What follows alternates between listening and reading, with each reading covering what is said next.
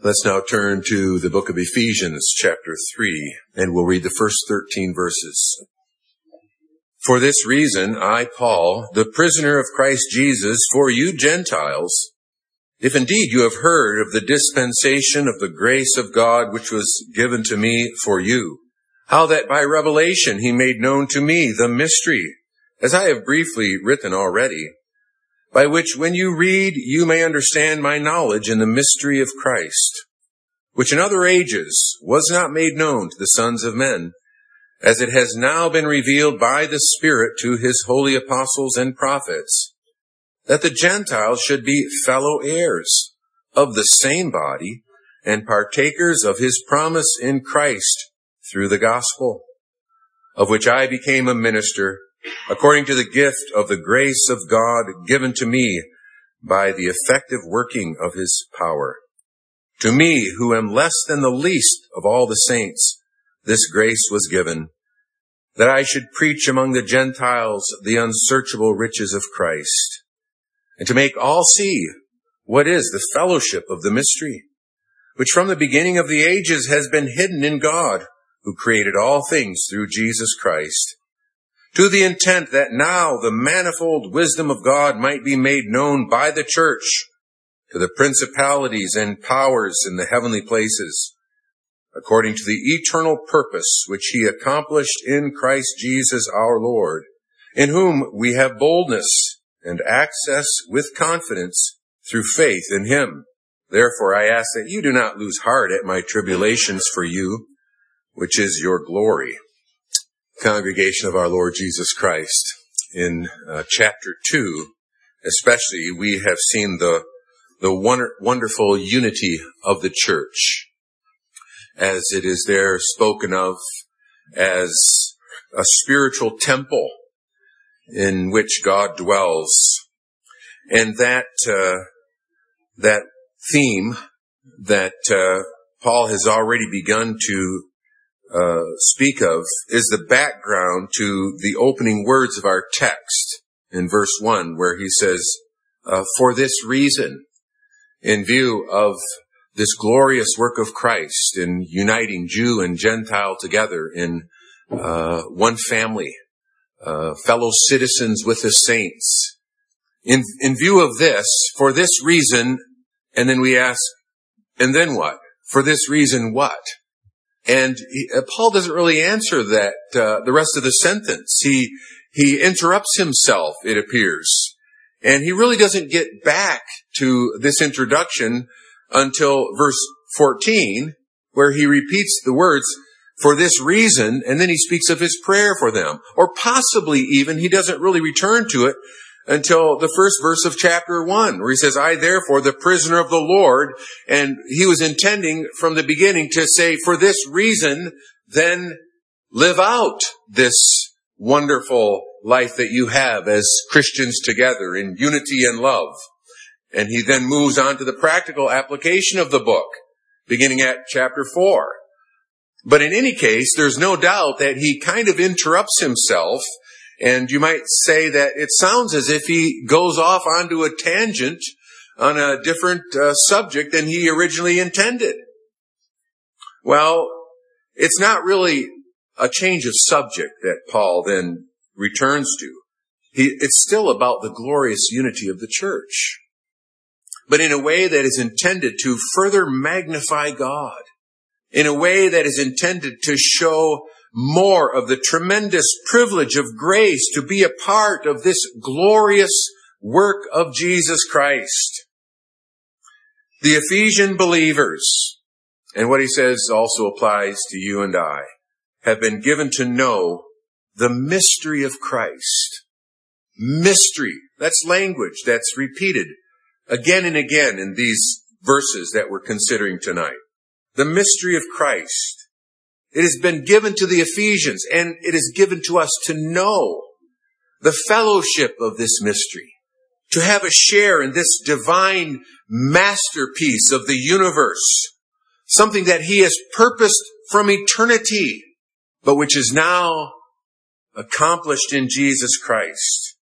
And so I hope that by attention to this uh, passage before us, that we will be able to see for ourselves even more clearly our privilege, our privilege in knowing this mystery of which Paul speaks and having a share in its marvelous meaning.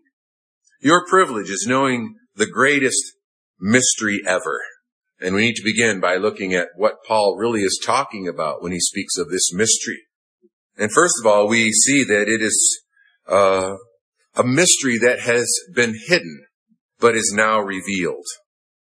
Now, most people like a mystery. There used to be a program on television called Unsolved Mystery, and it was intriguing for people to learn about these mysterious events that were so difficult to explain, left people wondering. Uh, knowing mystery, having the answers to mysteries gives a person a kind of status, you might say. It might even give them a kind of power. And there's a certain claim to a knowledge of mysteries that really involves a kind of devilry. Uh, think of the wizards, the imaginary wizards or the shamans who have knowledge of secrets and are able to exercise power because they have possession of mysteries that they're able to make use of. Actually, in the first uh, century of the Christian church, there were the rise of what are called mystery cults. And there were, there were very many such mystery cults among the Greeks, the cult of Dionysius, among the Phrygians, the cult of Cybele, among the Egyptians, the cult of Isis. Some of these names might be familiar to them. Uh, a, a number of them could be also added. There were these mystery cults and to be uh, a part of these mystery cults involved a kind of initiation into their secrets. And it involved certain ceremonies in which people could join these, these groups, these followers of these particular groupings. What did those ceremonies involve? Well, you really don't know until you join. You find out by joining. Then you're initiated into these secrets and you're sworn to secrecy. Because now you have this inside knowledge. It's often the appeal of the cults today. A claim to a kind of inside knowledge and for the initiated to, to share, giving them a kind of special status, giving them a sense of purpose and pride in belonging to this group. Well, the Christian faith is not like that. The Christian faith does not involves some kind of esoteric knowledge that only a certain number of people have access to in a way that would minister to our pride and in a way that would uh, set us apart by a secret kind of knowledge that is hidden to others. But yet Paul here speaks of mystery and he speaks of what was hidden to make all see what is the fellowship of the mystery, which from the beginning of the ages has been hidden in God. This mystery of Christ, verse 5, which in other ages was not made known to the sons of men. So this is something that was not made known, but now it is made known. Not by any kind of special magical arts, not by some kind of conjuring, but it was revealed it was revealed to the apostle Paul by God in verse three. By revelation, he made known to me the mystery. And it's not a revelation that was given to him alone. In verse five, in other ages it was not made known to the sons of men, as it has now been revealed by the Spirit to his holy apostles and prophets. Remember, the church is founded upon the prophets and the apostles, their infallible revelation that they received from God. Well, what is this mystery? Well, Paul has already been writing about it, right? As I have briefly written already. And so it concerns the unity of the church. He interrupts himself because he wants to make all see just how marvelous, just how glorious this mystery really is. In verse 6, he basically explains it in terms of its broad contours that the Gentiles should be fellow heirs of the same promise or of the same body and partakers of his promise in Christ through the gospel. He is very emphatic.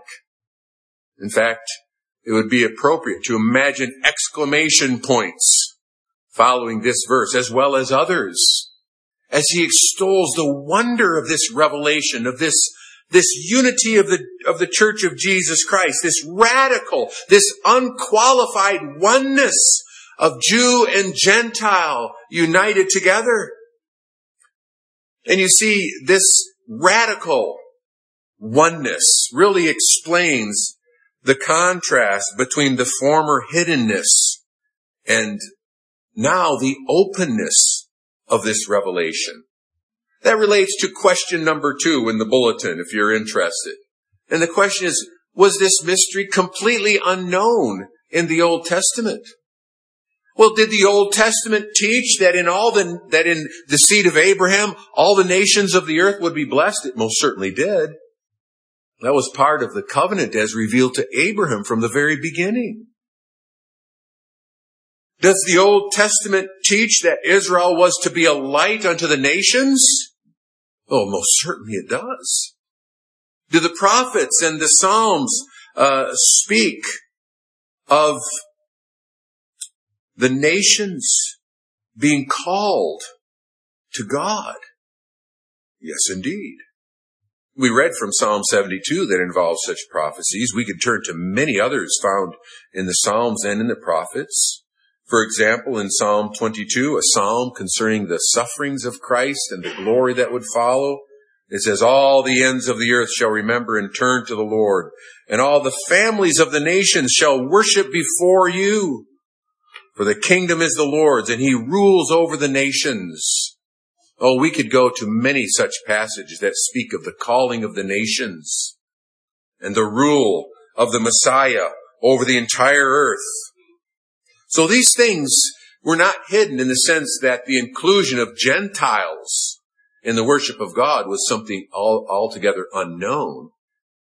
And yet we have to make a distinction between revelation and illumination on such questions. Because there were many, many things that were revealed in the Old Testament scriptures whose full significance was not appreciated and understood by the saints.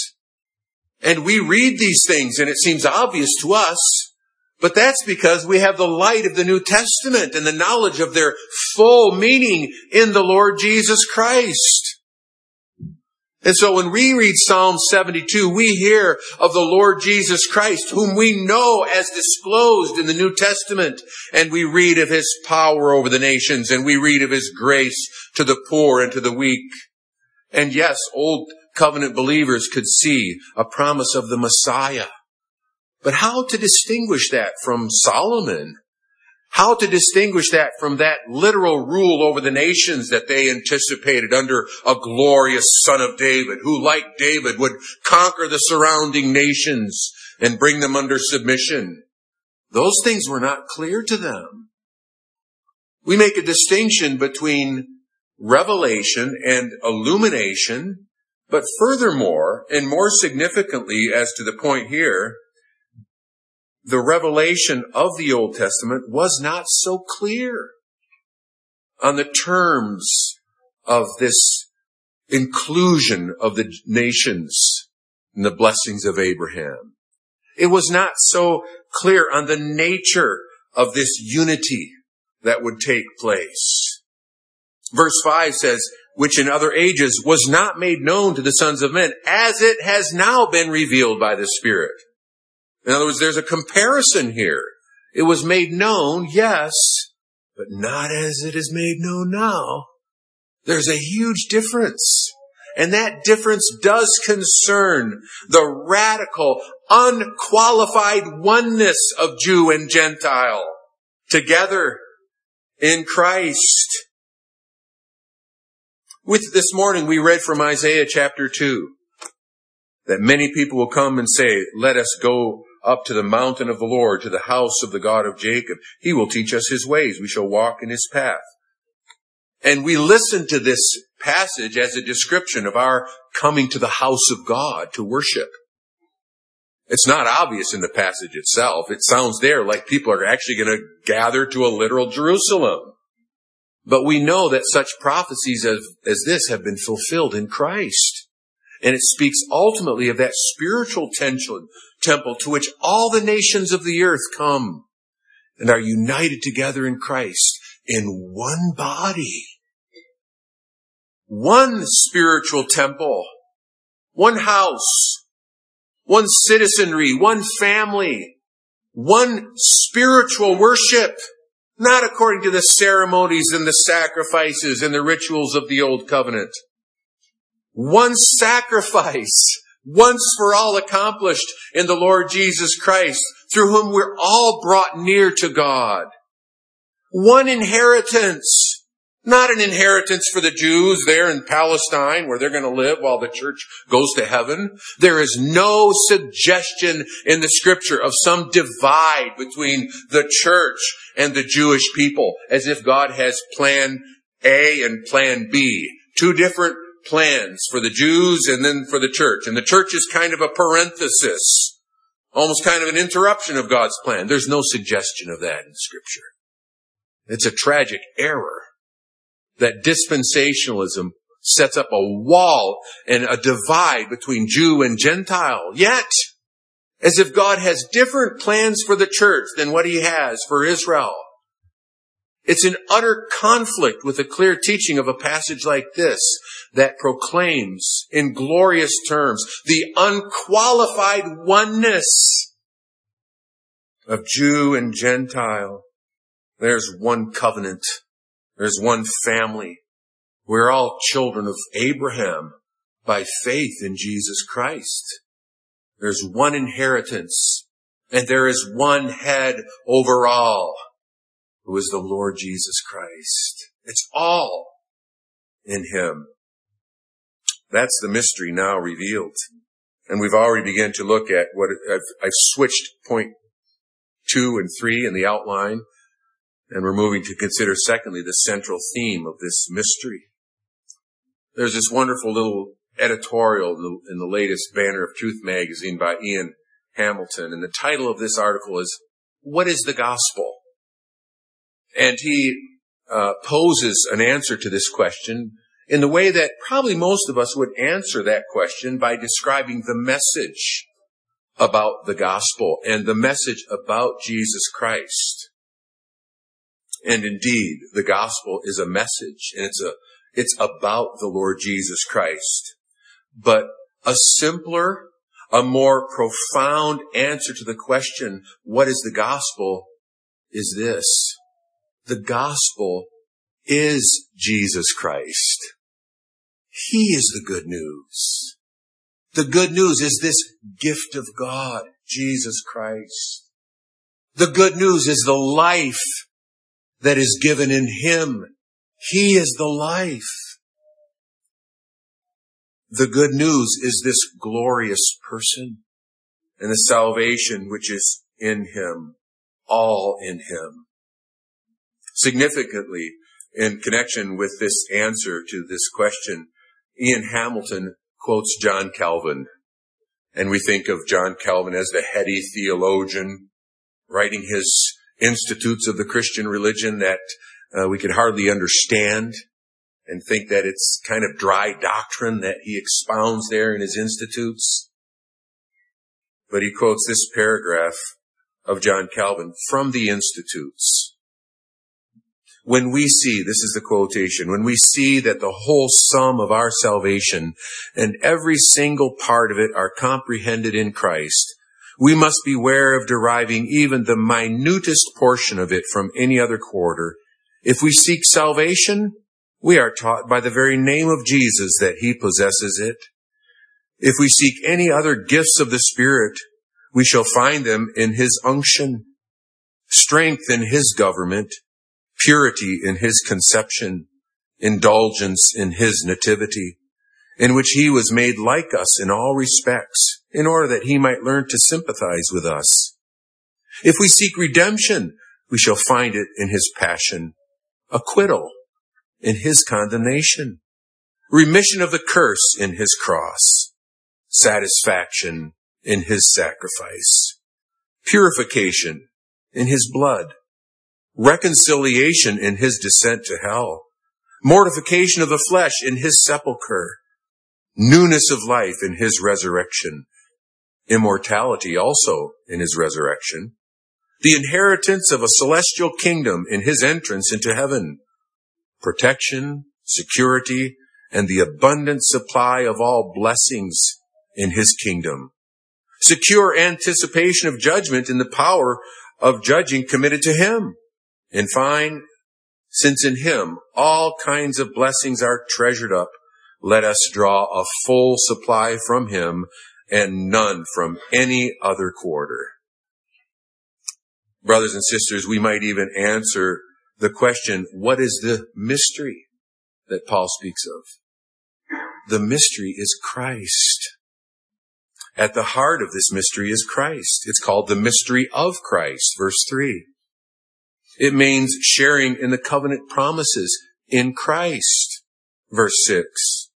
It's from God who created all things through Christ, verse 9. God's eternal plan was accomplished in Christ Jesus our Lord, verse 11. And so when it comes also to the central privilege of this mystery in Christ, the privilege that Jew and Gentile, that people of all nations, all ethnicities, all cultures and language, when it comes to the center, the heart of the privilege that they all equally possess together, it's in Him. Because it's in Him we have boldness and access with confidence through faith. Access to what? To whom? To God.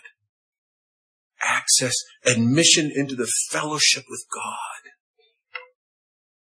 in Christ because of who He is and what He has done for all those who trust in Him, whoever they may be, wherever they may come from, and they share the fellowship of this mystery. Paul's passion was to make all to share the fellowship of this mystery. And how? How does he go about it? By preaching among the Gentiles the unsearchable riches of Christ. That's how it happens. Christ is the center of it. But that leads us to consider thirdly the gracious ministry of this mystery. That the Gentiles should be fellow heirs of the same body and partakers of his promise in Christ. That's a description of the mystery through the gospel, he adds. And then he continues, of which I became a minister according to the gift of the grace of God given to me by the effective working of his power.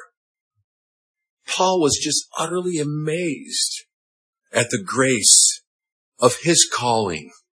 You hear that in verse 8. To me, who am less than the least of all the saints, this grace was given that I should preach among the Gentiles the unsearchable riches of Christ. Now, certainly that involves the grace of his conversion as one who formerly was a persecutor, who persecuted Christians, who was responsible for their deaths, who was an enemy of Christ in his ignorance. But Christ saved him, called him unto himself. And Paul never ceased to marvel at the, the grace of Christ to the, the chief of sinners. He saw himself as a pattern, giving encouragement to anyone, however deeply they had fallen, to believe in this Savior. Because if Christ saved him, he can save anyone. And he marveled at the grace of his conversion. He marveled at the grace of his commission. That not only would he be saved, but that he would be sent with this glorious message, that he would be an instrument in the salvation of others to the Gentiles, to the nations, him. He was amazed at the grace that he was privileged to proclaim to all, to the praise of the glory of his grace. He was amazed at the grace of his calling. That's what made him a willing prisoner of Christ, literally. The chapter begins, for this reason, I, Paul, the prisoner of Christ Jesus, well, he's not talking simply about the fact that he is some kind of a servant and slave of Jesus Christ. He was in prison, literally. You might say a prisoner of Rome, a prisoner of Caesar. No, no. Yeah, he was in a Roman prisoner, but he was a prisoner of Jesus Christ. Christ was his master, and Christ put him in prison for a while. and that's just fine with him. Fact, verse 13, he says, Therefore I ask that you do not lose heart in my tribulation for you, which is your glory.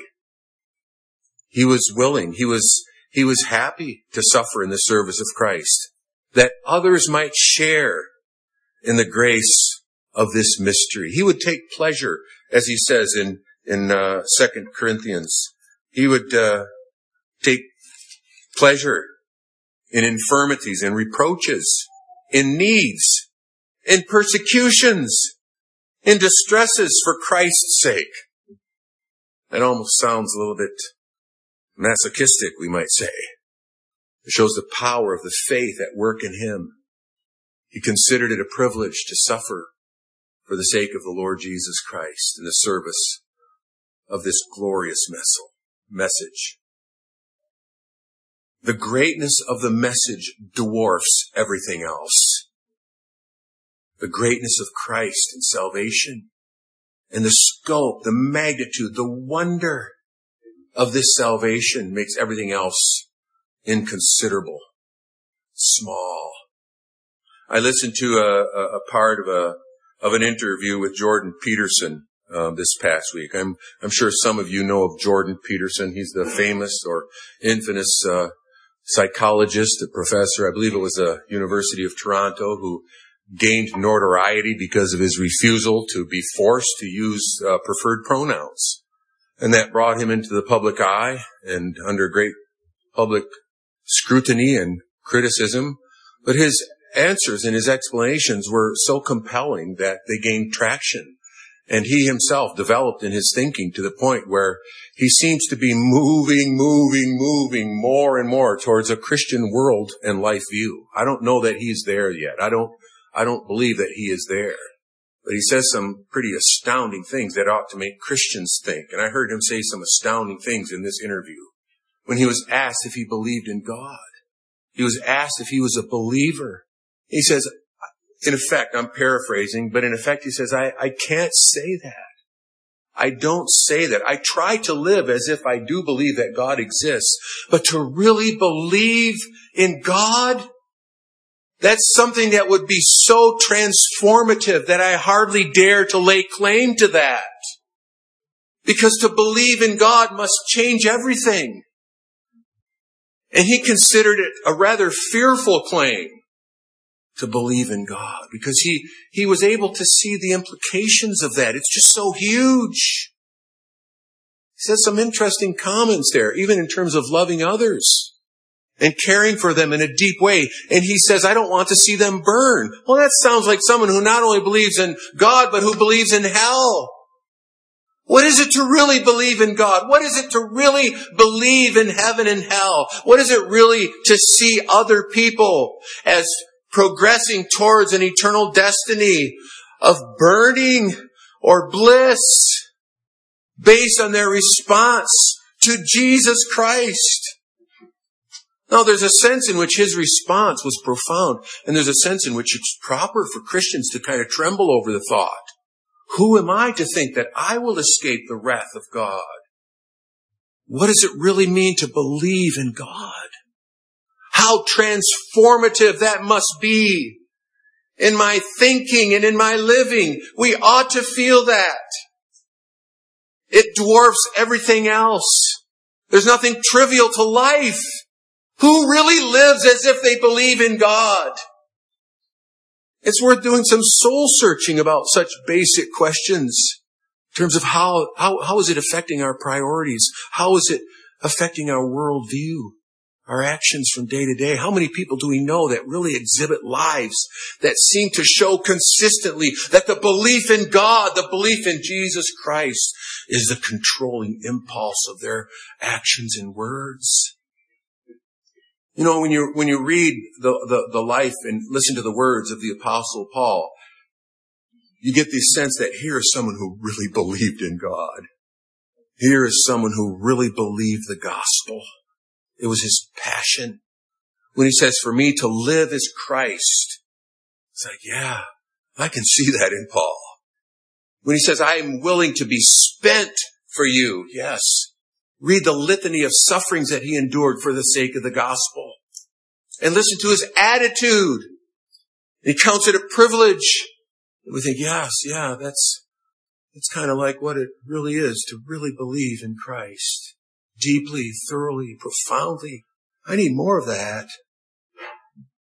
Sometimes reading a Christian biography can stir us with the examples of those who who really seemed to live as those who believed in the gospel, as if it was the all-consuming, all-important thing of their life. I just finished the biography of George uh, Whitefield, the two-volume set. Forgive me if you're sick of hearing me talk about it, but it's a powerful account of the life of someone who lived in such a way as to give such a profound testimony that his all-consuming passion was Christ and to proclaim him he died at the age of 56. I just read the account of his death and it was estimated that during his life he preached at the minimum of 18,000 times. At the minimum. Over a period of 31 or 2 years. That's like 12 sermons a week. He made seven trips across the ocean to the colonies. And while there, he traversed up and down the colonies, preaching almost every day and often to thousands of people that heard George Whitefield is coming. And they dropped everything and they went to hear him.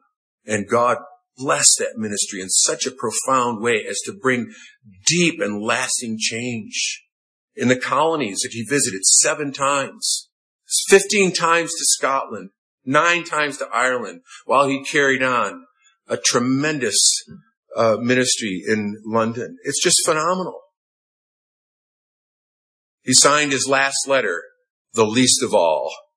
Sometimes he left record in his journal of, oh, may I begin to begin to serve the Lord Jesus Christ. He literally spent himself in the service of the gospel. His last uh, sermon, well, really wasn't his last sermon. His last public opportunity to proclaim the gospel to a multitude was a, a two-hour message. Then afterwards, he was staying in the parsonage of an old school Presbyterian minister. Exhausted, took a little bit of food, but people had gathered at the door and they were welcomed in. And as, on his way up the stairs, he stood on the stair steps with a candle in his hand and he preached to them until the candle burned out in his hand, in effect. And uh, observers said that was like a testimony of his life because that, that was the end of his life. He went up to bed, took a little food, woke up early, couldn't breathe. For the past number of years, very often after preaching, he'd cough up phlegm and blood. It was killing him, but he couldn't stop. And he was invigorated by that service. It's like here is a man who was consumed by the, the power of Christ, a unique person whom God raised up for a unique ministry and for a, a unique purpose. The world is my parish, is what he would say. In his first trip to uh, the colonies. He was so exhilarated with the thought of bringing the gospel there. And in his last trip, he said the same thing. He never made it to Canada. He was on his way to Canada when he died. Now that's a unique instance.